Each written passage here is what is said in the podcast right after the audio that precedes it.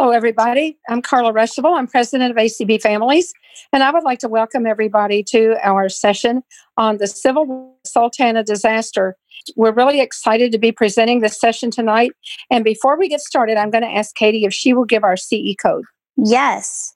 So our opening CEU code is 432D as in dog 5. Again, that's 432, the letter D as in dog, and the number 5. All right. Thank you, Katie.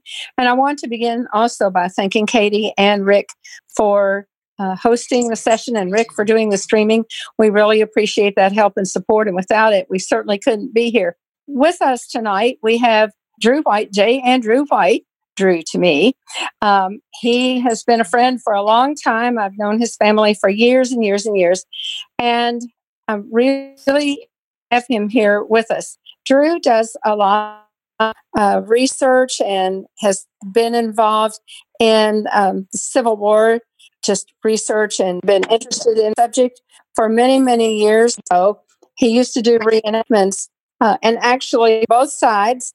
And uh, of course, in Kentucky, and he is in Kentucky as I am, um, there was uh, the Battle of Perryville, and they they um, did reenactments every year. And uh, but one time I asked Drew if he was still doing reenactments, and he said no, that got a little too active for him. So, but he does a lot of research, and he's written a book on some of the aspects of the Civil War. Tonight, we're going to be discussing the Sultana disaster. And when I contacted Drew about doing this session, I didn't know anything about such a thing as the Sultana disaster. I'd never heard of such a thing. And uh, he said this was his newest project, his newest research, and was really enthusiastic about sharing that information. Drew is an attorney here in Louisville, and he's always been uh, the attorney for, like, you know, not the big insurance companies or anything, but the person, the individual interested in helping people. And um, at, at one point, he has done, well, in fact, a couple of times over the years, he's done some Civil War presentations for the Kentucky Council of the Blind. And I got to tell you, Drew, the first time you did this for, did a Civil War presentation for us is about 20 years ago. And we had that, that talk right before lunch. And I thought, boy, we'll do it before lunch because, um, you know, it, it probably won't go very long. And uh, most of you know in your chapters and your affiliates that one thing you don't interfere with is food that people are always anxious to get to lunch. Well, there was an exception, and that was the day that Drew presented at an activity about the Civil War. And people kept asking him questions and asking and asking. And finally, an hour later, we had to say, Well, we really do need to have lunch. So, um, Drew, we really appreciate you being here. As he goes through his presentation, if you have a question for those of you who are in the Zoom room, you'll be able to raise your hand and ask your question. Drew has indicated that he's more than happy to take your questions as we move along. Welcome too to everyone who is listening to us in all the various kinds of ways that you can connect through ACB radio, whether you're on the Amazon devices, if you're on your Victor Reader stream, if you're listening through your phone, either Android or uh, iPhone through the ACB Link app, or even if you are listening on the landline service where you can call up and hear ACB radio. We are certainly glad all of you are with us. So, with that, Drew, I'll turn it over to you and you can start uh, telling us about this steamboat accident that probably very few of us had ever heard of before. Well, let me get started. I appreciate the introduction. Um, I think Carla describes a far more impressive individual than I've ever met in the mirror, but uh, I appreciate her deep confidence regardless. We are going to talk about an incident that is, uh, I won't say it's lost to history, but it's something that very few people know about. And it's something that's not well known about because it happened in the context of other events that just greatly eclipsed it. The Sultana disaster, a steamboat disaster, which took place on April 27, 1865, was the greatest maritime tragedy in United States history. But it happened during a month when Confederate armies were surrendering around the country and when Lincoln was shot. And so the country's attention was distracted by the termination of a war that had lingered on for four years. And by the assassination of a president who had carried every state except for Kentucky. We always laugh that uh, Kentucky was a border state, and we'll never know whether its sympathies were really Unionist or, or Confederate for sure, because uh, while it sent troops to both sides, it sent many more troops to the Union side and did so because the Union occupied Kentucky very early in the war and it never seriously tried to secede. There was a provisional Confederate government set up in Russellville for a while in the early 1861 Kentucky participation that tried to secede, but they had no authority. They were not elected. It was more of a show than anything else. But Kentucky was the only state that did not, that Lincoln did not get in the 1864 election. And there's a funny story that in, uh, in McCracken County, there was only one person that voted for Lincoln. And the county clerk wrote on the border of the voter rolls, We think we know who this man is. So he was not a popular president in much of Kentucky, even though Kentucky was officially a Union state. Kentucky is a state that has a lot of rivers. And you may or may not know that in the early days of this nation's history, the river system were our first interstate highway system. Today, if we plan a map quest or get on one of our navigating machines and ask for a route someplace that's a long way away, it'll find the major interstate highways. Now, those highways are under the jurisdiction of the states in which that part of the highway is, exists. But when the Constitution was written originally, maritime law was placed under federal jurisdiction because these interstate highways were arteries, I mean, the, the rivers were interstate highways, and they were arteries of commerce that were governed by the Interstate Commerce Clause of the Constitution. So if we'd followed that clause correctly, all, all car wrecks or disasters on the roadways, interstate highways, would be under federal jurisdiction, but much to the relief of our federal judges who are already very overworked, they're not. So if you have a wreck on I 64 on the Ohio River over the bridge, on the bridge rather, that would go into the jurisdiction of Kentucky because that's owned by Kentucky. If you have a wreck in a boat under the bridge, you got to go to federal court. So, again, that was originally done to facilitate interstate commerce. If you could go back to 1860, or let's, let's make it even earlier, let's say 1800, and see one of the major river arteries, the Mississippi, the Ohio, the Missouri River, even the Green River in Kentucky, a small river but full of commerce, you would see that those rivers at that time would be full of steamboats, paddle wheelers with side wheeler uh, capacity or rear wheel capacity, flat boats, wharf boats. The river was teeming with activity because uh, that was the major source of interstate commerce. The steamboat was a major innovation in uh, U.S. history. It was a boat that was not dependent upon sails or oars. It had its own motive power. You had side wheel boats that, for engineering reasons, were thought to be better. You had those that had rear wheels. Something that we see often after uh, 1800 is a series of boiler explosions that led to a lot of mayhem. I'm going to give you a list of some of the explosions. This is not a comprehensive list, but these are a list of explosions and uh, sinkings that took place beginning, I'm going to start with 1816, wreck of the, of the Washington on the Ohio River. Boilers were, were very, very unpredictable. They had not really perfected the steam engine. They were using it to great effect, but it was not perfected. Uh, river traffic, especially going upriver, is very difficult because you may or may not know that river, or the, excuse me, that water has the same compressibility as does steel. It's liquid, it's softer to fall into than steel, but if you take a square foot of steel and try to compress it, you will have as much luck compressing water as you do compressing that steel. Whereas gases are very easy to compress. And so water even though it's liquid and we see it roll back and part the waves when we go into it, water is a lot of density and it it, uh, it it takes a lot to fly through the water. So you had a series of explosions beginning with uh, the steamship Washington in 1816, with had some loss of life. They're not really sure in most of these wrecks how many people were killed because there is never a really good count on any of these ships as to how many people were on them. So uh, no one knows how many are missing. 1817, the next year, the steamship Constitution sunk on the Mississippi River off Point Coupe. That had a very minor loss of life, about 16 people, it's thought.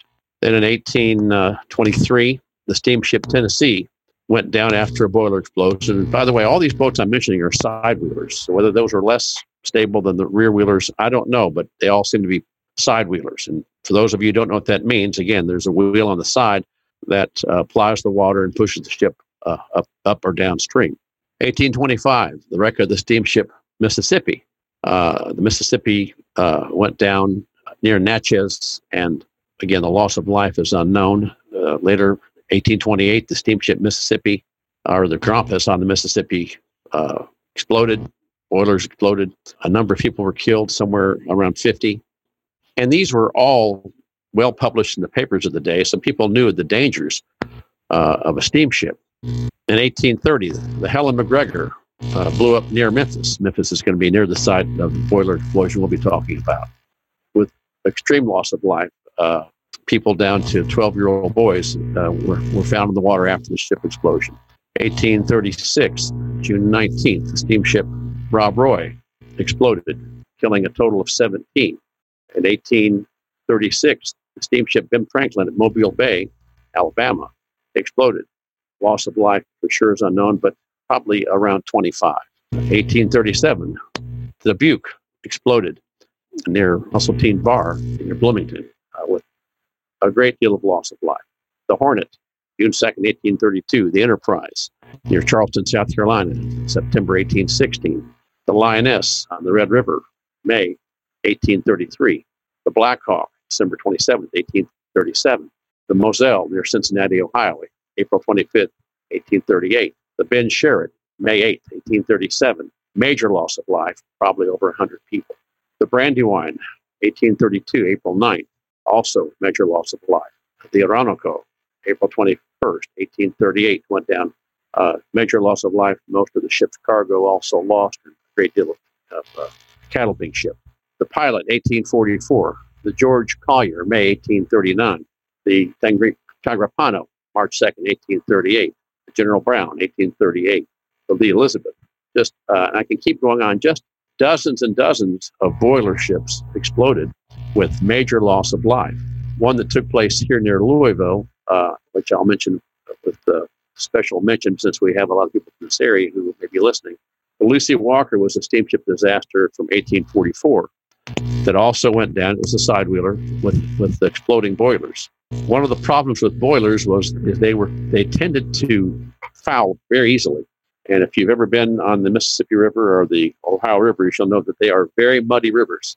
And uh, unless the ship is well maintained, those boilers will clog and uh, not to good effect. And there was even a boiler explosion during the Civil War, June 5th, 1863, of a Confederate steam wheeler. And guess, guess what they blamed that on? They were sure it wasn't their bad maintenance of that steamship. It, it had to be the Yankees that did that. That was in all the papers of the day. Of course, it was really just the boiler explosion. It was not the, I mean, the Union would have loved to have had that ability to blow their steamships that far south, so down in Memphis, Tennessee in 1863, but it, it was it was just a boiler explosion. So let's set the stage now for what happened at the end of the war with the Sultana. Very early in the war, it was common for both sides to do what was called field paroles or troop exchanges. What that means is, is when one side captured the other side's soldiers, they either had them stack their arms and walk away, or they took them prisoner and sent them either to Camp Chase prison camp in Ohio near Columbus or to one other prison camp and traded out prisoners one for one. Prisoner exchanges, uh, according to U.S. Grant, the general, was, were a, a real problem for him because he found himself fighting the same Confederates over and over again who'd been captured and released. And the catch and release policy of the federal government at that time, he thought, was was uh, affecting his war of attrition on the Union Army, on the rather the Confederate Army, and that's the kind of general that Grant was. Grant was not a great tactician. I'm taking nothing away from him. Grant understood the basic math of the war, and so did Sherman. And they understood that they could lose, lose, lose, lose, and lose and still win because they had far more resources and far more men.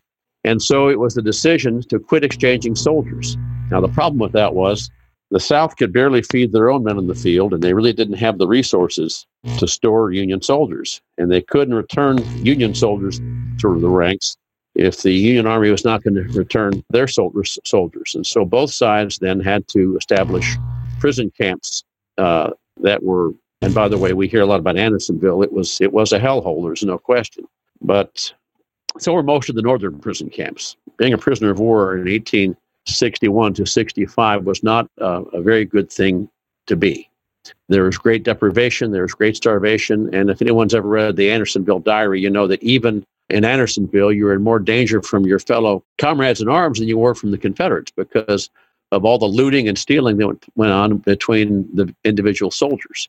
At war's end, uh, at the surrender, these men would all be released. And of course, they would all want to come home.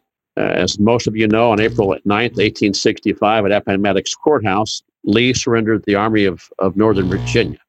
Many people mistakenly end the war at Appomattox Courthouse. If you've been one of the ones that thought that that was the end of the war, think again. That was not the end of the war. There were two, two major Confederate armies still in the field and many, many enclaves of Confederate raiders still running around the South. Grant asked Lee to surrender the entire Confederate army, but Lee indicated he only had authority over the Army of Northern Virginia, and that's all he could surrender. But after Lee's surrender, uh, the other generals in the field realized that the cause really was lost for them. And so on April 26, 1865, General Johnston, Joseph Johnston, not Albert Sidney, he had died at, at uh, Albert Sidney Johnston had died at Shiloh in, in 62. Johnston surrendered to Sherman uh, all of the forces of the Army of the West, once called the Army of Tennessee, uh, at uh, Bentonville, North Carolina. That left only one army in the field, one major army, plenty of, like I said, raiders. That army was the Trans Mississippi Army that was at that time under the command of Kirby Smith. And he surrendered that army on May 26, 1865, with one of his raiders, uh, uh, a Cherokee chieftain named Stand Watie, being the last Confederate general to surrender on June 23, 1865. So, in this period of time, every Confederate force surrendered except for the guerrillas who kind of tried to slip into the woodwork because they knew they'd be hung after the war for their activities. These men are mostly criminals or outlaws that are using the war as a cover. And there's also Joe Shelby, a Missouri general who decided he wasn't going to surrender and took his army down to Mexico to be a bodyguard for Maximilian. So of all the armies that surrendered, that's the that's the chronology of the Confederate armies that surrendered, with one general not surrendering and uh, coming back to the United States many years later. The Civil War was America's costliest war, both in terms of materials of war, uh, which, if you could put that into modern figures, it would be into the trillions of dollars, and in terms of, of lost life. The Civil War almost eclipses the casualties of every other war. Of course, everyone who died was an American. Uh, and so the losses are about 700,000, which is an incredible amount to think about losing in a nation which at that time numbered about 30 million. So when you think about one in 30 people dying in a war, that would be an incredible figure today. Uh, it would be uh, close to 100 million today. We had this, if we had the same casualty count in a war, not 100 million, but um, not terrible. I figured this out. And now I forgot the number, but it, would be a, a, colossal number of people, it, well, well into the millions. Deep in the South were two of the most notorious Southern prison camps. In Alabama was Camp Cahaba, full of men who had been starved, but not really. Uh, uh, people act like this was done intentionally. The, actually, the casualty rate for starvation for the guards was about the same as it was for the prisoners. The Confederacy did not have the resources to feed and equip their own men, much less the prisoners. Cahaba was a hellhole, and uh, it was liberated not too long after Lee surrendered, as was uh, the prison camp in Georgia known as Andersonville. Andersonville is kind of emblematic for how bad prison camps can be. But uh, if you've done any research on it, you'll you'll find um, that Elmira, Camp Morton, northern prison camps, like I said earlier, were also horrible places, places that uh, would not pass anything, any any Geneva standard, Geneva standard currently.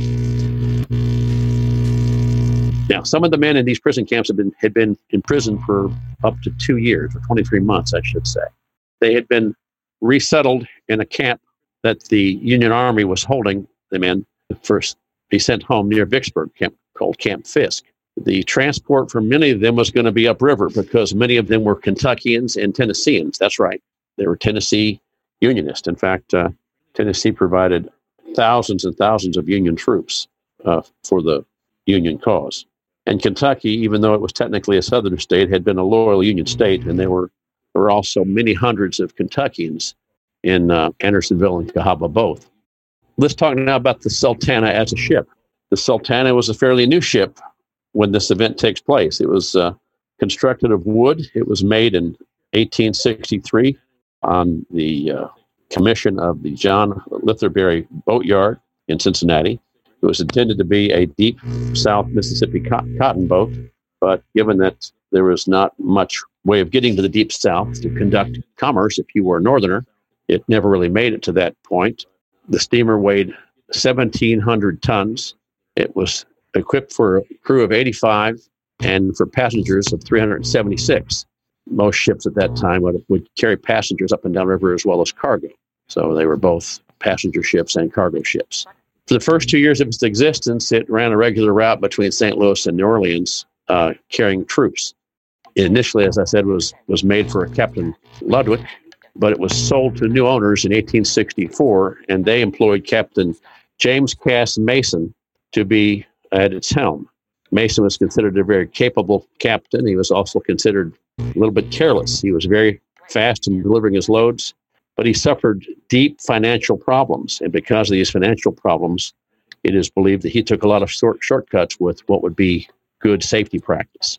Although Cass was a Northerner, early in the war, he made money selling goods to the South. And because of this, he was not trusted much up north. And so his reputation in the eyes of many was considered questionable. One of the things he is accused of since the disaster took place was just not really taking good care of the boilers, being more interested in speedy delivery of goods than uh, in a clean running boiler system. Boilers would often become inundated with mud, especially in the Mississippi River. And uh, with the history of so many boiler explosions, Mason was not, in the eyes of many, taking uh, proper precautions. Well, with the liberation of these prison camps, there was a need to get many men back upriver. Uh, in that prison camp were many men from Ohio, Indiana, and as I said, Tennessee and Kentucky, all of whom could be delivered home most quickly by heading up the Mississippi and Ohio River. Mason was offered $5 per enlisted man and $10 per officer to transport people back up the Mississippi and Ohio. Young men from Ohio and Indiana and Kentucky hmm. rejoiced, believing that in just a few days they'd be greeting their loved ones. So, but little could they know that because of Mason's cupidity, they were doomed before this journey ever even started. On the way to Vicksburg on commission to transport these prisoners, the news came to the men of the Sultana that Lincoln had been shot and killed. And it was their duty to deliver the news at every point south, every, every port south they stopped at, that Lincoln had been killed.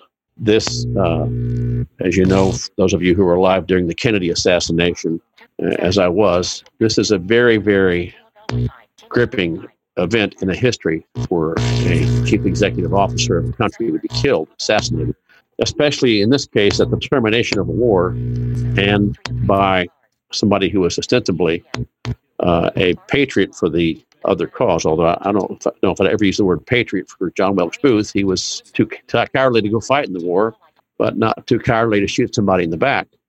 There's a lot of uh, discussion now about Confederate flags and monuments and so forth. We won't get into all that. But it's interesting that one of the things that got John Wilkes Booth caught was a Confederate flag. As he leapt from the balcony after shooting Lincoln, there was a Confederate battle flag hung at Lincoln's box. It was captured and it was a, a trophy of war. And he caught his foot in that battle flag as he jumped, and that caused him to land in a funny way, and he broke his leg. And then he yelled Sic Semper Tyrannis and ran off to Dr. Mudd's house and uh, ruined his life. And that's where the expression comes from. My name is Mudd because Dr. Mudd was, as you know, prosecuted just for setting his leg. In Vicksburg, um, about April 17th, 1865, Mason Mason arrived. He immediately met with a colonel of the Union Army named Colonel Reuben Benton Hatch. He was known to be a corrupt quartermaster who was uh, reputed for taking bribes and doing other favors for the right price. He was closely tied with people who were involved with Lincoln's reelection campaign, and so he was never prosecuted, and his sins were often overlooked, generally overlooked, because of his political connections. It is uh, believed that he struck a deal with Colonel Hatch to overload the Sultana because of the commission he was getting for every soldier delivered. The initial load of men on the Sultana was to be about 1,500 men. Now, that was already an excessive number of men to load onto a ship that was designed for 400 passengers. But the plot will thicken. On April 23rd, on the way south, one of the boilers ruptured and it was quickly fixed. This is before they even got to Vicksburg. Mason knew that there was already a weak boiler that had been patched rather than replaced. keep in mind that this boiler rupture took place while going downriver. And as all of you can certainly uh, guess, it takes a lot more steam to go upriver than to go downriver for the obvious reason that you're you're up against current. Once at port, a Union captain by the name of Captain Frederick Speed was the officer in charge of loading POWs onto the Sultana. Speed left his post, and hundreds of prisoners were crowded onto the Sultana that were not supposed to be on the Sultana. The motive for doing this was to increase the profits that Hatch and that Mason would reap. Also on the Sultana was a small number of civilians. I'll mention specifically, there were about 100 civilians. I'll mention specifically Ann Annis and her husband, Lieutenant Harvey Annis, who was military, and his seven year old daughter, her seven year old daughter, Isabel Annis. I'll get back to them in a moment. It's believed to be the actual number on the board on, that were put on board was 2,500. This on a ship designed for a maximum of 400. In addition to the 2,500 men that were loaded onto this ship, there was 120 tons of sugar, 90 cases of wine, 70 horses and mules, 100 hogs, and also uh, in the hold of the ship there was a coffin-shaped box with a pet alligator that was kept by the men as a as a pet. All of this loaded onto one ship. Uh, I can't show you this for obvious reasons, but there's a photograph that was taken at port of the Sultana, and I can describe it for you. There is not any place on the ship where there's room for a man to turn around. They are packed all over the ship, even sitting on top of the of the casing or the housing for the for the for the side wheeler, crowded in like like cattle. Uh, is the only way I know how to say it. And off they took. While loading the ship, someone noticed that one of the decks began to sag, and they insisted on letting them off the ship to get onto a local ship called the Pauline Carroll. That was actually supposed to be one of the ships taking men back upriver. The crew, once again, in order to make the most money they could, told the, these men who wanted to get off the ship that the Pauline Carroll was full of men with smallpox. This was not true, but it did discourage the men from getting off the ship. They say that even Mason was terrified when he saw the men huddled together and saw the, the mid deck sagging from the weight. As is so often the case, greedy people do dangerous things, thinking that this time, this time I'll get away with it. I have a picture here I can't show you of a, of a train from about the same time. Overloading passengers was not unique to Captain Mason. Trains coming back up north were also overloaded, even with men sitting on the cowcatcher. For those of you who don't know what a cowcatcher is, that's the triangular portion in front of the locomotive engine that will push animals off the track to avoid a derailment. So overloading was not un, not uncommon, but this was extreme. What was going on in the Sultana? The Sultana was 260 feet long and 42 feet wide. Imagine crowding 2,500 men into a space that small. It was a fraction of the size of the Titanic, but there'll be more casualties from the Sultana disaster than there will be from the Titanic. The ship's route was to be from Vicksburg. Initially, the first leg was from Vicksburg to Cairo, with a few stops on the way for fueling and, whatever else. In case you wonder what kind of fuel that a steamship runs on, that's a really good question. Depends on the steamship. Some coal, some wood. If you've ever seen or if you've had anybody describe pictures of the Ohio River from the 19th century, You'll notice that the nice trees that grow along the river now were no longer were not present in the 19th century because steamships would stop and cut trees down and use that for fuel. And so the river was stripped sometimes for 100 acres back from the water. And so they did make several stops uh, on the way to, to Memphis and at Memphis. And the boilers were holding. Uh, the men who were sitting on the housing of the border thought they were the luckiest men in the world because in the frigid air of the evening, in April and on the river in the evening, it does get very cold uh, and the wind bites. These men thought they were so lucky to be sitting on the housing of this boiler where the heat was coming up and keeping them warm. It will be the worst place to be in just a few minutes. At 2 a.m. on April 27, 1865, all peace ended for the men in the Sultana. While the men slept as best they could, crowded together like that, and between the Chicken's Island and the Hen, two islands uh, about 10 miles east of, of Memphis, there was an explosion. At 2 a.m., the silence was shattered by the first explosion, and the first explosion threw men from the paddle wheel housing straight into the air. The lucky ones fell in the water. The unlucky ones fell straight back down onto the boilers and were burned to death. There were two more explosions just after this. Three boilers exploded in all. There was a dichotomy of events some men burning to death, some men freezing to death in the frigid waters. The men, because they'd been prisoners of war for so long, were frequently unable to wade or tread water or hold on to objects that were keeping them afloat or swim and ended up sinking and drowning in the in the in the waters of the Mississippi. There are a number of period depictions of this disaster um, that were done for Harper's Weekly and for other publications of the time. And these are based upon witness descriptions of the event. And what you would see if you could see these pictures is that the ship was completely engulfed in flames, and people had to make a decision to jump in the water and try to swim. And this was mid river, by the way, a long way to swim, or whether to stay and burn. Or some didn't have that choice. They were immediately blown to bits by the boiler. This, the river was littered with bodies, bodies of people who had fallen into the frigid waters, and some were able to hold on to items.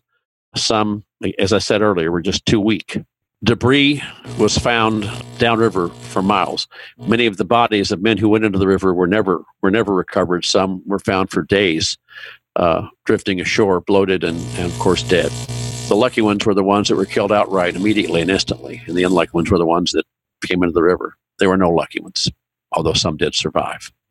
One gentleman by the name of William Lugenbeal, still on the boat, uh, who escaped the fires and who escaped uh, uh, the frigid waters, went to the hold of the ship, took a bayonet, killed the alligator that was in the wooden box, emptied the box of its water, and took it to the side of the ship, threw it in the water, and dived into it and turned that coffin like box into a raft. And he survived.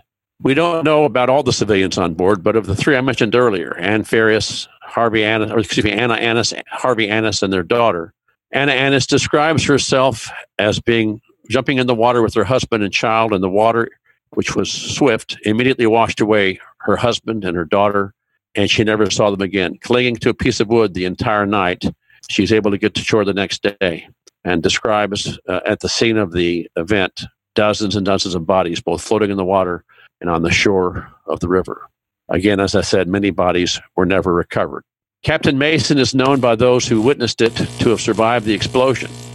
He was seen throwing debris overboard to help people latch onto things so they would stay buoyant in the water. However, he did not survive, and whether he nobly went down with his ship like a ship's captain is supposed to, or went down because he knew there was a prosecution to follow and he was bankrupt and ruined financially, we don't know. All we know is that Captain Mason did not survive the incident. And I would say, as an attorney, the liability for this wreck would have been colossal. Who would have been liable? Well, the federal government has immunity. So it would have been the private parties. If you ever have a case against the government, uh, don't get too excited. The government has well protected itself with laws of sovereign immunity. We have uh, the Federal Tort Claims Act and the Kentucky, and here in this state, uh, Board of Claims. But for the most part, if you have a, a sovereign as a liable entity, it's not a great case, unfortunately. Estimates as to how many people died in this disaster are uh, variable. It's that way because we don't know exactly how many people were on the boat because of the skullduggery that took place back at the dock. It's believed that 2,500 in total were on the boat, and the best estimates say that 1,700 people or thereabouts passed away in the waters or in the explosion itself. Now, consider that in the Titanic, disaster, there were 1,600 plus fatalities, meaning that a ship that was four times larger, with many more lifeboats, uh, of course, but which went down and uh, with it, most of it, many of its passengers who thought the ship was unsinkable, even up to the last few moments. That ship had fewer casualties than this disaster. You might ask yourself, why have you not heard more about the Sultana disaster? And, and a question I have is, why is there not a movie? And I ask that question because it seems like some of the most unimportant events get turned into biopics these days. This is the most egregious uh, misplanning in naval history. And by the way, at that time, the U.S. Navy had jurisdiction over the river systems, not the Coast Guard. So, uh, a good trivia question is Did the U.S. Navy ever win a battle in Kentucky? The answer is yes. They won a bunch of them on the Ohio River, Mississippi River, too. But at that time, the, the, the river was under the command of the U.S. Navy but there is no Navy ship close that could have helped uh, rescue men from the water. There were a few other smaller boats close by, most notably the Bostona, that is known to have rescued at least 200 men out of the water. one of the men who was rescued out of the water was this William Lugenbeal, who was floating around in a coffin in a Union gunboat known as the Essex, which had been stationed for a long time near Columbus, Kentucky, but at that time was down near Memphis. Uh, it was a uh, not an ironclad, but it did have armor. It pulled Mister uh, out of the water and saved him, the man who'd taken the coffin-like box for the for the alligator. At 9 a.m. the next morning, the remains of the Sultana, mostly burned, uh, finally disappeared below the surface. It took uh, seven hours to sink completely. 700 survivors were brought ashore. Of the 700 that were brought ashore, 200 of them would die from wounds or from exposure or from disease occasioned by the event. 1,700 casualties in all. Again, it's the worst disaster in U.S. naval history. The total deaths in the Titanic, as I mentioned, was 1,635 is the best estimate for that. So this exceeds the casualties in the Titanic. Let me read you an article from the paper of that day. Now, the casualties in this article are incorrect, which is you could expect from a paper of that day. It did not have the same investigation. It reads The latest from the great disaster of the steamship Sultana informs us that 876 of the passengers and crew have been found alive. And that was an overestimate. The total loss is believed to have been 1,500. The disaster dwarfs into insignificance any river or ocean accident that has occurred for years. Many brave fellows from Ohio just escaped from long prison confinement in the South, and en route to their homes where they would have been welcomed, oh, how warmly, by friends and parents and by wives and children were lost.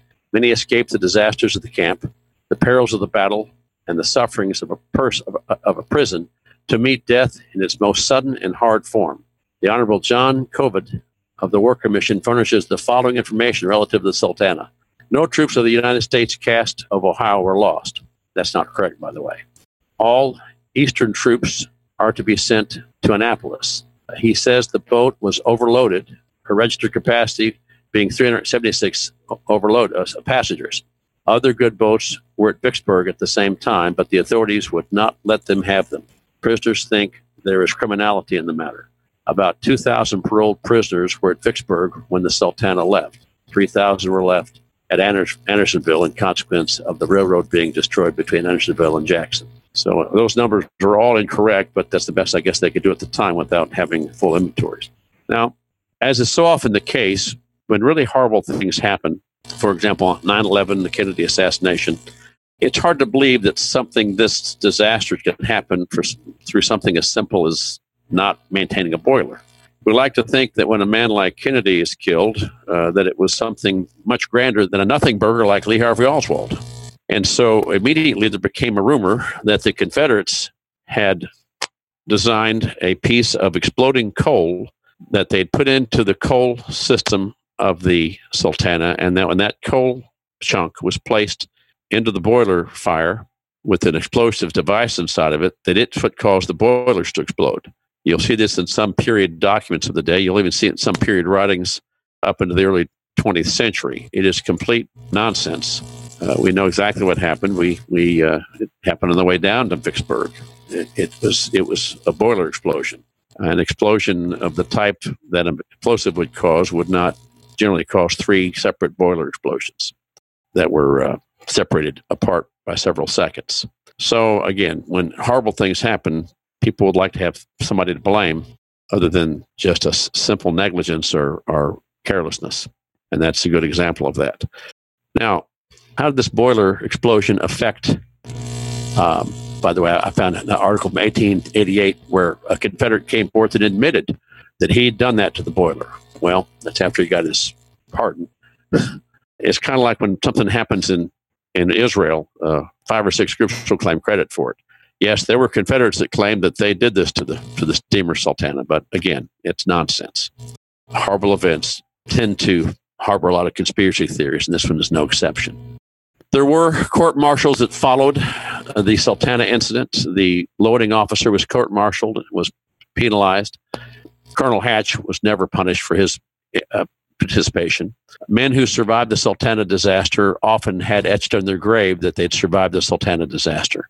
For those of you who do genealogical research and have relatives in Kentucky who fought with the 6th Kentucky Cavalry, their story is particularly sad in that they were a couple of companies of that regiment were in skirmishing with the Union forces just days before the surrender and had agreed to surrender because they knew they were going to be immediately exchanged because the, the, the overall surrender was just days away. Everybody knew it was coming because Lee had already surrendered. And so these men laid their arms down and became willing prisoners of the Confederates, thinking they'd be released in a few days and to get back home, they'd be fine. But their transportation was the Sultana. And so if you go through the Adjutant General's report for the state of Kentucky, the 6th Kentucky Cavalry, and look at the casualty uh, figures, you'll see that uh, more men died in the Sultana disaster than died in combat. Putting the Sultana disaster in context, the casualties on the Sultana exceed the casualties at the first Battle of Bull Run. So, one of the greatest losses of Union soldiers, Union lives, comes about because of a complete disaster at the end of the war when men are laughing and happy and thinking that they're going to go home. I've gone through the 6th Kentucky's roles. I'm not going to read all these to you, but it's sad. You'll find uh, killed in skirmish with guerrillas, killed in uh, explosion of steamer Sultana, April 28, 1863, which, by the way, is incorrect. It was the 27th. Exchanged and killed by explosion of steamer Sultana, meaning that this person was exchanged at the end of the war when they started doing prisoner exchanges again. He didn't actually go to prison camp, but was exchanged, as I said earlier, and ended up dying in, in that. At this point, I'd like to open things up to questioning. I've got some, an ample time for questions, and you can ask questions on anything regarding the steamboat accident or things leading up to it or the, or the Civil War in general, if you'd like. Marissa, you should be allowed to talk. Uh, thank you much uh, for the presentation. Um, I really enjoyed um, listening to it, and I was wondering. I enjoy reading books about the Civil War, and I was wondering if you could recommend any books to us uh, specifically associated with the Sultana um, disaster. Thank you. Yes, if you go on Amazon, you'll see there are actually uh, several volumes written on it, and I really can't say one's better than the other. Some do more with background of the war, some are more focused on the actual event. I haven't seen that any of them have any um, bias. You know, when you read Civil War literature, it's interesting because depending on the period of literature you read, you get that period's political sympathies. All of the books that I've read, I've read on this are, are used as, as a resource. They tend to be very middle of the road and very, very, uh, very objective. Let me give you a list of them. Sinking the Sultana is available on Amazon for $16. It concentrates a lot on the the greed factor that led to this whole tragedy. The Sultana Tragedy, that book's by Sally Walker. The book, the Sultana Tragedy, America's Greatest Maritime Disaster, is my favorite of all of them. That's by Jerry Potter. It's also $16. It's only $15 for the Kindle version, which you might want. And uh, Sally Walker's is only $14 in the Kindle. There's another book, uh, less recent, but very good, called Disaster on the Mississippi, the Sultana Explosion. It's not on Kindle. It's more focused on the events of the disaster than on the background and aftermath. Uh, it's written by Gene Eric Salecker, and uh, it doesn't have. Well, there's a Kindle version. I take it back. The Kindle version is about sixteen dollars. All of them are very good. Again, they cover different aspects, but for the most part, they do cover. There's also several really good films on the subject. There's one uh, that was on KET here, or I should say PBS, the local affiliates, KET and you might want to look on YouTube. There might be one of those on YouTube. I, I find all the time now that stuff that I watch on the educational channel ends up on YouTube because the market for second run documentaries is not not the greatest, and people who are focused on something are more likely to find that on YouTube than they are on on the rerun on recast on on educational television. There's also, if you want to do your independent research on it and see if you have anybody in your family that is uh, was involved with it or had it was anywhere close to it. For example, I did have one ancestor that was in a prison camp that was not that missed the Sultana, didn't make didn't make the boat, and uh, we're glad he didn't. I wouldn't be born otherwise. it would have been a really bad bad day for me. But if you're interested in it, uh, I suggest that all of you become familiar with the Adjutant General's report of the state that, you, that uh, your ancestors fought from. If they were Union ancestors, there were there were no secessionists on this boat. There were no Confederates in the Sultana. Everyone on the boat was a Unionist. And so if you find out the state your ancestors came from and go look them up in the Adjutant General's report, it'll tell you exactly what happened to them, where they fought, and uh, whether or not any of their comrades died on the Sultana disaster. And again, for Kentucky and Tennessee troops, the phrase "killed on killed by explosion of the Sultana" is replete through those volumes. It's not as common, and I don't think there were any troops from the Eastern Theater that died in the Sultana because that would have been completely opposite to the way they were going to go home. So, like I say, it was mostly Buckeyes and Indiana boys and Kentucky and Tennessee boys that were. And by the way, and some some had offloaded at, at Memphis, luckily, and uh, and escaped this. So anyway, uh, does that We answer have- your question? Yes, we have some more questions. So, all right. So the next one is telephone number 9454. Yes, hi. Um, I don't know. Was there enough of the wreckage that was worth them trying to raise it, or have they explored it underneath into the river and stuff? Yeah, I've read something on that. I don't recall the details, but they have. Uh, there's a number of Civil War hulks that they've gone down to look at to see if they were uh, sunk by en- enemy action or by boiler, and uh, they did look at the wreckage. The description of the explosions are consistent with the boiler explosion on the on the Sultana, not consistent with en- enemy action. That's why the claims that it was enemy action are so ridiculous. See, they would have they would have loved the guy, the people who were court martial would have loved to have had it be enemy action. That's then they're off the hook, other than the Mhm. fact that they overloaded it. But I recall they went down to the Sultana. It's hard to find because it's down in deep Mississippi mud, and it was boiler explosions. It wasn't, uh, you know, well, most of it burned away. It was again, it was not enemy action. Yeah, I was just curious to see, you know, if they if they traced, you know, more of the explosion pattern and stuff like that, just to see, you know, which part of the people that survived survived because, you know, the, the way the, the explosions happened. But thank Well, you. the- I appreciate your The- information. Yeah, I, I would say that the luckiest men on board were the ones that were blown into the water, that were far enough away not to be not to be hurt by the explosion, but were concussed into the water and were recent prisoners of war and still had the strength to swim ashore. Those were the only ones that were really equipped to do what had to be done. And there's a reason they don't open the pools till till June. Uh, April is not a good time for swimming, especially in the river system. So it was it was a bad night for those men, even the ones that survived.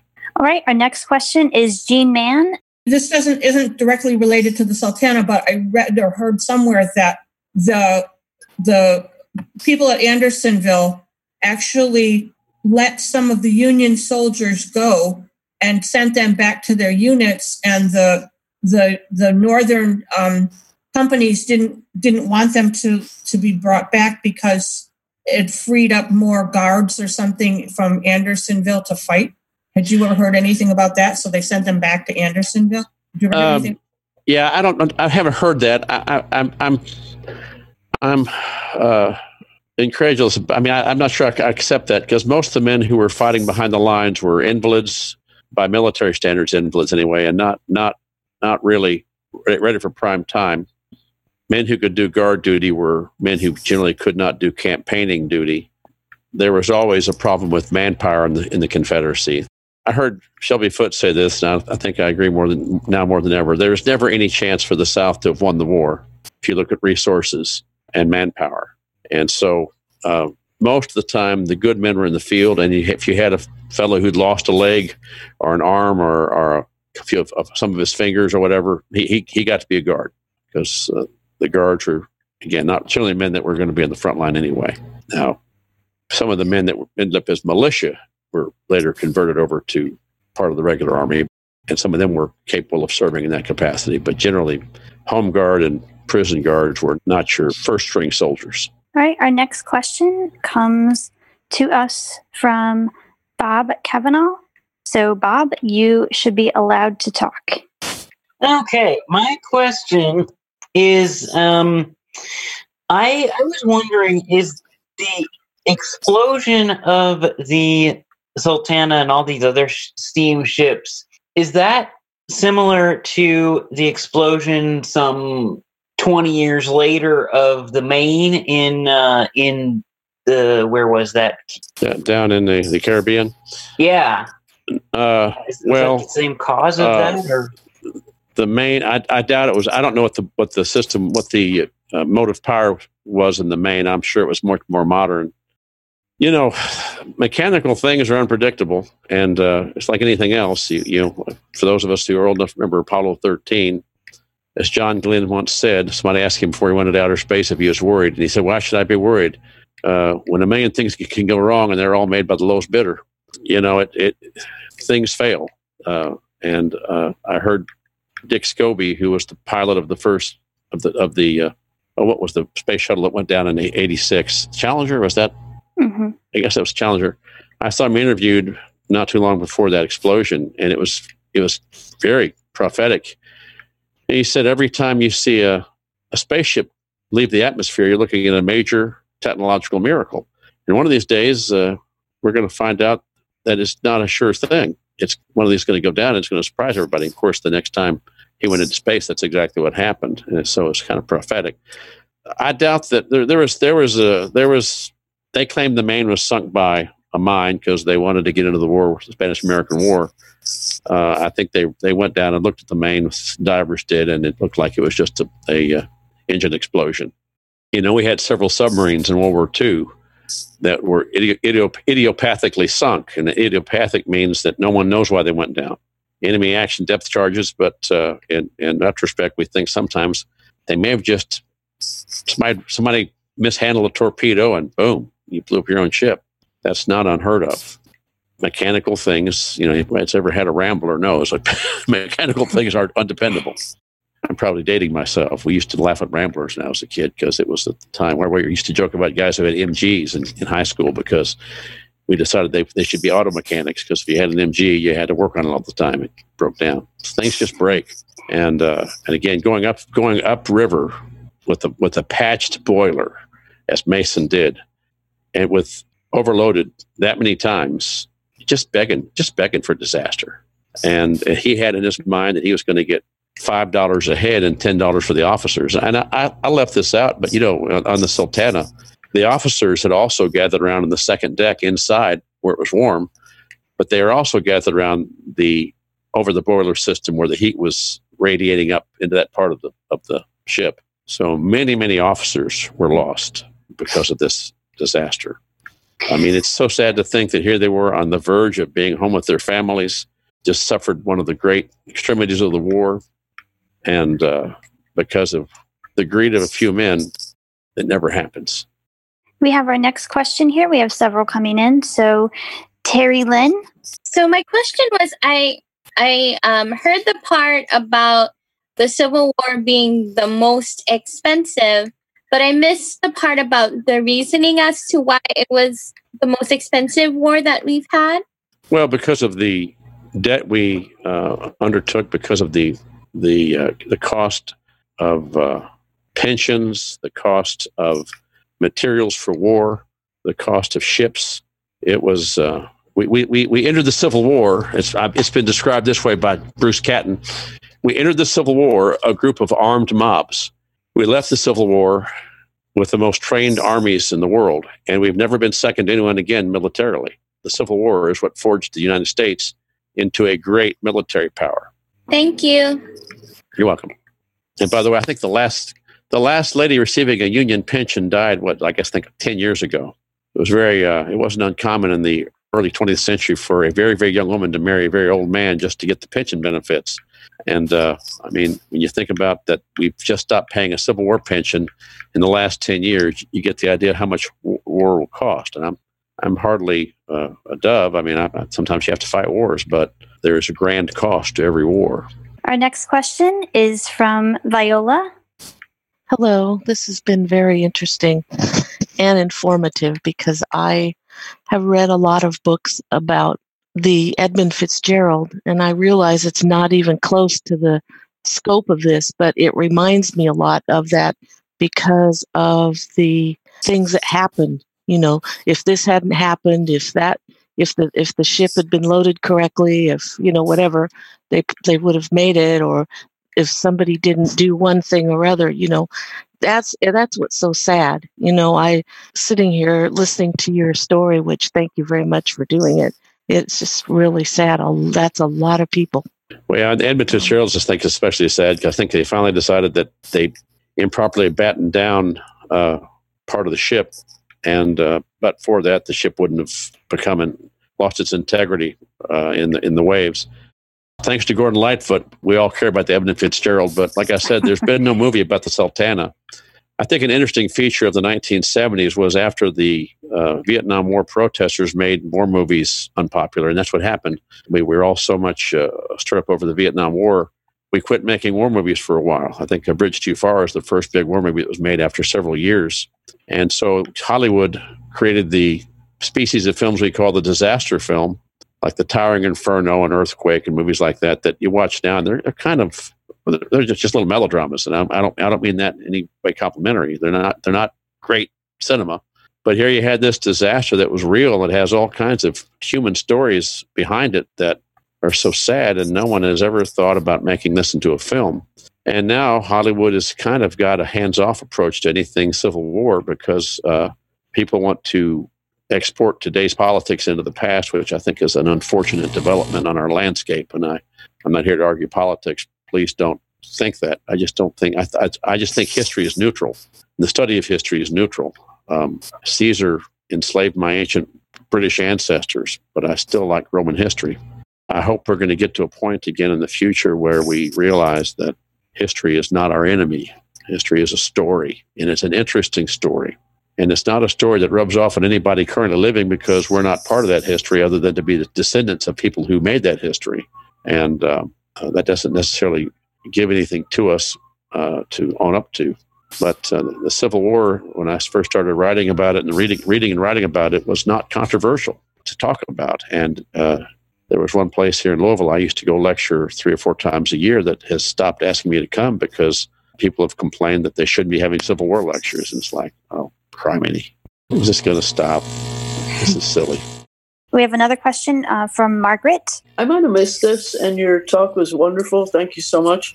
But was the captain a was he a naval officer or was he a because you said the seas were um, under control or they were you know by the instead of the coast guard it was the navy at that time but, well no the, the, navy was in control of the river from a military standpoint but he was not uh, he was not a naval officer he was a maritime officer. He was a he maritime was, officer. Okay, yeah, but he was not a naval. Sometimes the word naval is used in place of maritime, and I may have done that. But he was not a naval officer in the military sense. He was a maritime officer, and he. So was it, as best I could tell, he's, he'd never been part of the U.S. Navy, which many time maritime officers are former Navy.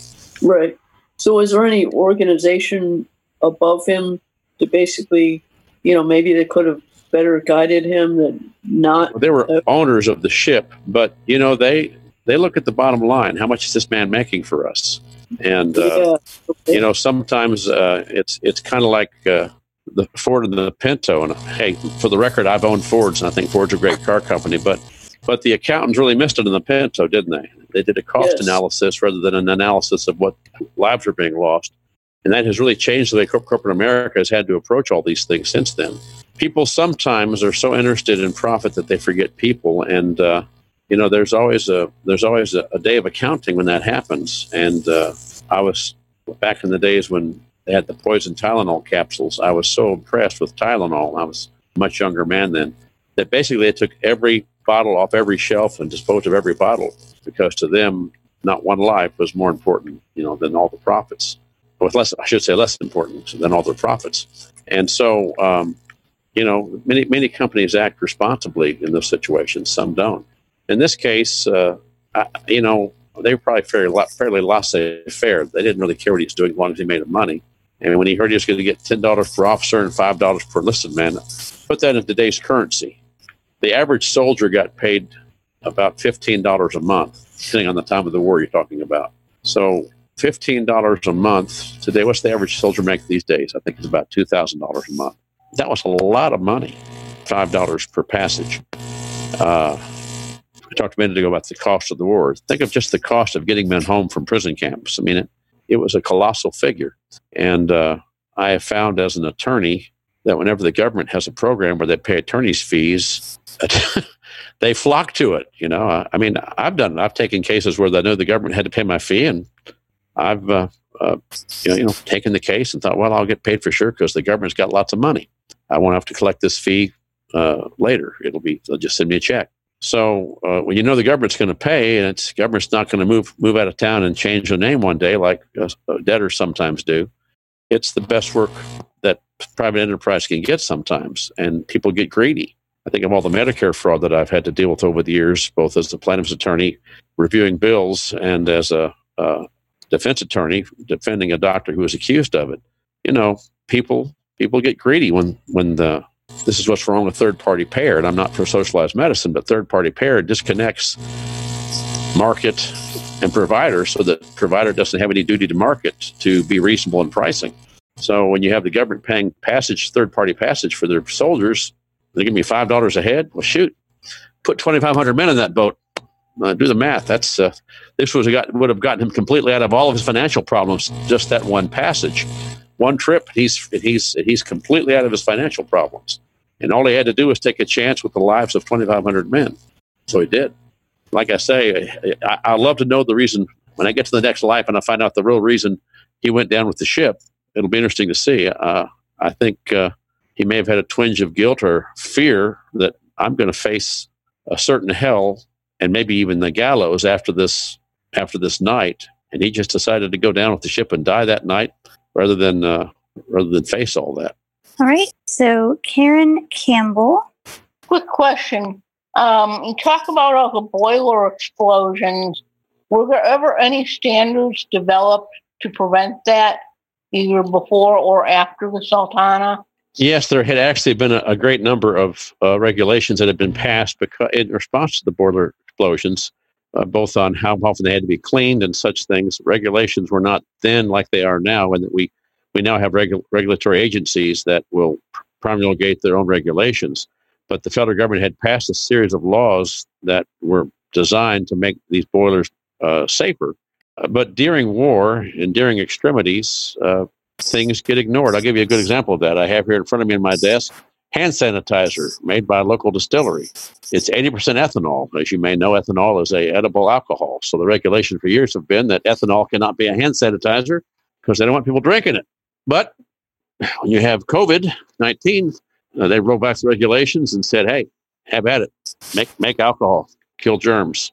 So when the war came along, all the regulations that were there to govern how to safely maintain and take care of boilers were just not really being enforced. And uh, that's often the case in war. You know, uh, I think of Agent Orange as a, as a tool of defoliation in Vietnam. Did anybody test that stuff? No. They wanted to defoliate Vietnam so they'd fight a ground war rather than a jungle war. And so nobody tested it. Now men still uh, who fought in Vietnam are dying of many species of cancer because we didn't uh, take precautions before we put that out to be used. And you may or may not know, but the the, the uh, Feres case uh, a few years ago made it so that those men have no cause of action against Monsanto that makes that stuff. So, as an aside, I'm an attorney, and I, I hate the doctrine of sovereign immunity.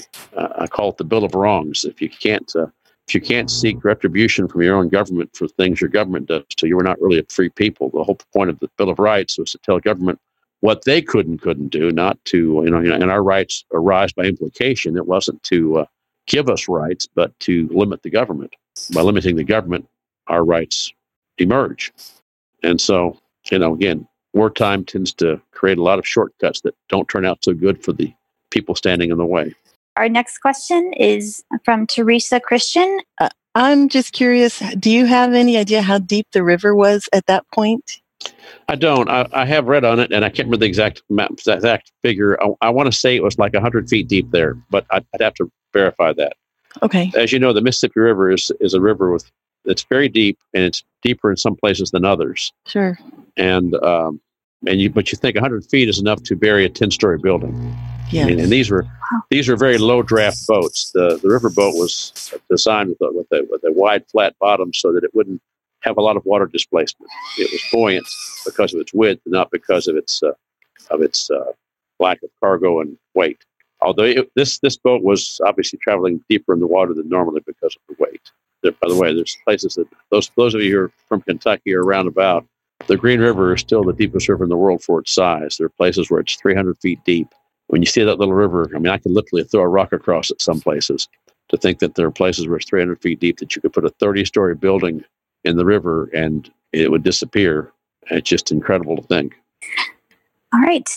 We have a, another question here that just came in.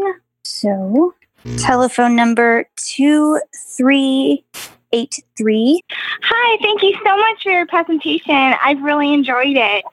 Um, I know this might sound like a silly question, but I was just wondering, did they ever find a way to like figure out how to clean the boilers so that the ships would stop exploding? And is there like was there a way to you know always maintain them?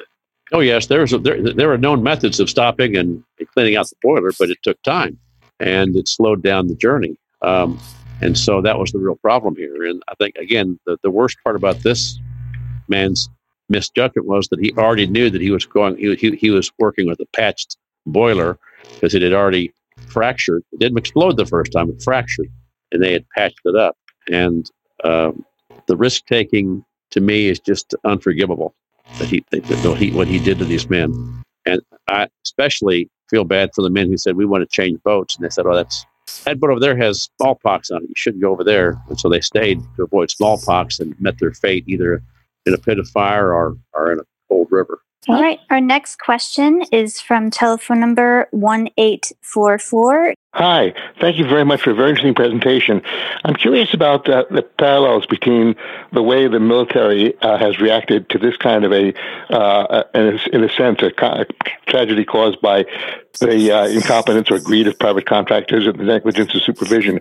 It seems to me that what you describe here is part of a pattern that we see in other situations uh, over several generations, over several wars, of, of how the military reacts in these kinds of situations, how it protects itself. Well, I don't think it's a pattern over several generations. I think it's a pattern over several millennia.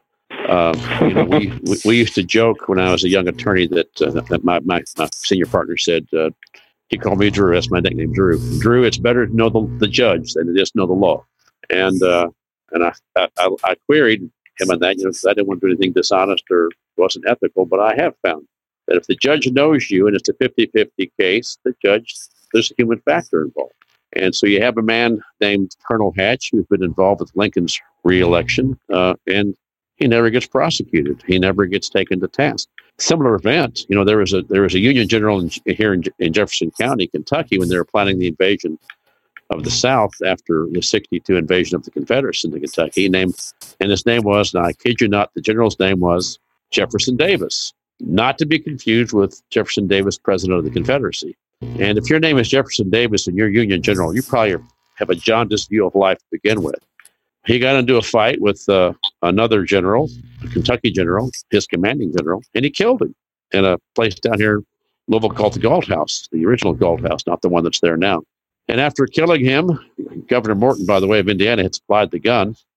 He should have been court-martialed. But Governor Morton was friends with Lincoln, and uh, and I like Lincoln. I'm not putting Lincoln down, but politics were working even more so then than they are now.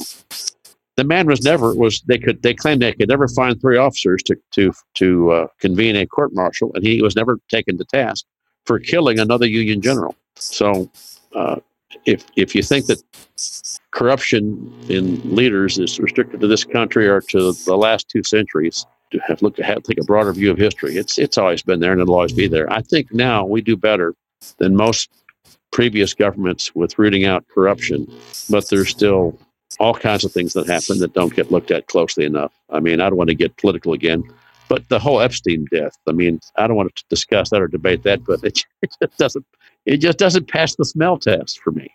He may have hung himself. He may have totally hung himself. I don't know, but it just seems to me that it, you know people powerful people around the world have something to lose, and he turns up mysteriously dead. I just, you know, you scratch your head and think, yeah, I don't have to believe it. All right. Well, I want to uh, thank everyone who has been here. And I especially want to thank you, Drew, for taking the time on the 4th of July to come and spend this time with us and, and present this most interesting information and tell us about this disaster and just paint this amazing a very sad but amazing picture of the end of the Civil War and as people were coming home up the Mississippi. Uh, I want to thank people who have been on the in the Zoom room, on the telephones, on ACB radio, listening on your phones or your Victor streams. Ever how you've been listening, um, you've been great, and we're so glad you're here. Want to remind you of a couple of things. Remember that tomorrow at noon, ACB Families is having a presentation from Mike Hudson, who is the director of the uh, museum at the American Printing House for the Blind. And he's going to be talking about the Helen Keller collection that they have recently acquired from the American Foundation for the Blind from New York City. Uh, I think you'll find that very interesting. I've seen a few things in that collection. They brought two large uh, semis full of 22 pallets of, memor- of Helen Keller memorabilia from New York to Louisville this last January. So um, be sure and tell your friends about that. Come join us at noon tomorrow on the Zoom line. I'm not sure which channel we're on for those of you on the radio, uh, but that list is on acbconvention.org or listen to the um, information. I think that will be in the newspaper tomorrow morning. Newspaper is read at 8:30 a.m. on mainstream. So tune in and listen. And of course, those are Eastern times. Also, want to remind you if you have not registered for ACB Families as part of your registration for the convention, we invite you to do so because after the convention, families will be awarding a number of door prizes to those individuals who have registered for families. This is separate and different from your ACB convention registration.